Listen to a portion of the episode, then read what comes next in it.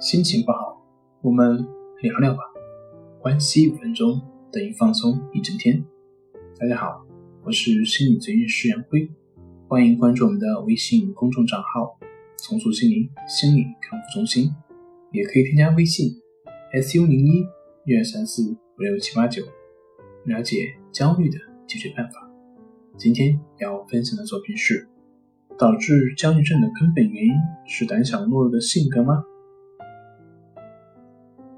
很多人在不知不觉中就患上了心理疾病，常见的有抑郁、强迫、焦虑、恐惧等。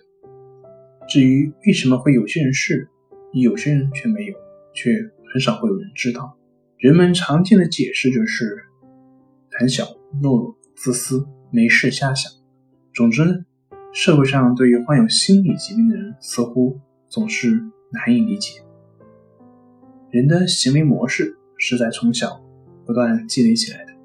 随着情绪的积累，当生活中某件事激发起突如其来的压力和长时间的困境，就会让人的神经变得敏感。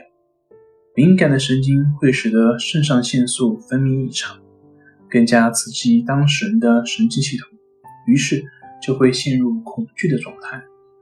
恐惧会让更多的肾上腺素释放出来，进而刺激本已敏感的身体。使得身体更加敏感，让患者愈发恐惧，如此不断陷入这样的恶性循环。事实上，所谓的性格是相对的表现，我们无法界定一个人胆小还是懦弱。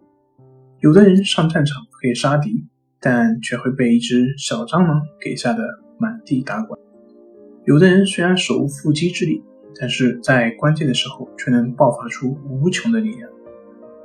导致我们焦虑症的产生的重要原因是我们负面情绪积累，积累的越多，我们就越容易受到外界的负面的影响，而产生心理疾患。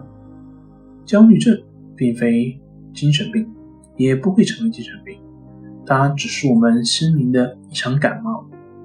每个人的一生中都会经历过焦虑的情绪，所以不用过于担心。